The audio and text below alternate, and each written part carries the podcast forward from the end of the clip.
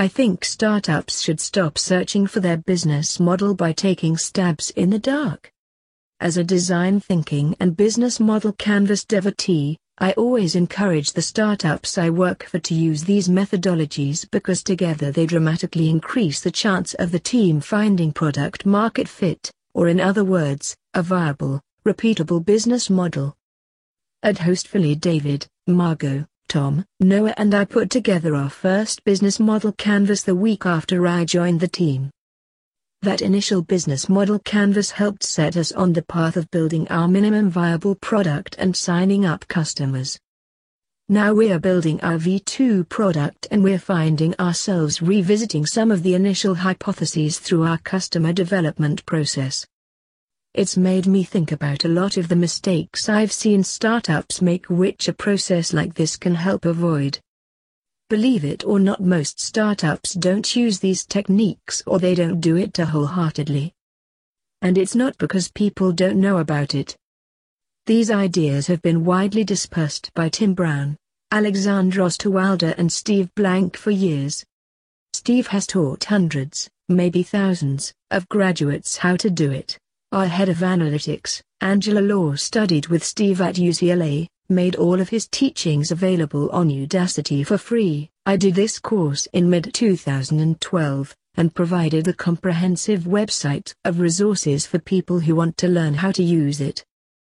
Yet still many startups take stabs in the dark, rather than masterminding their model. Why is this so? I've thought about this a lot.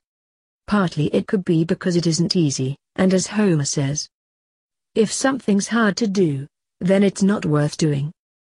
Perhaps there is some of that. But I think another reason people don't do this is because their dreams and expectations are tied up in their current business model. Even if they don't explicitly state what that model is, they believe it implicitly, otherwise they wouldn't be doing this and those implicit beliefs have a lot of power so it's hard to take them down. It's easier to maintain the current model, denial is a wide river, and keep moving forward, than to examine it and potentially tear it apart, turn it upside down, throw it out or redesign it. Another problematic time comes when a startup moves past the first free thinking phase and starts to sell its product. The implicit or explicit assumptions that make up the business model now become entrenched in the organization and can be really difficult to challenge. You've now got salespeople who need to meet sales targets and when they can't do so, the first port of call seems to be a hunt for additional features to throw in to make the sale. A bit like buy now and we'll throw in a free set of steak knives. But this can be misdirected and result in you building edge case features. Sure, Sometimes you can't make sales because you haven't achieved product market fit. And maybe the problem is that your current value propositions don't provide enough value for the customer. But that is only one of the hypotheses in your business model. Any of the other underlying building blocks for your business could be wrong as well. Maybe the price is too high?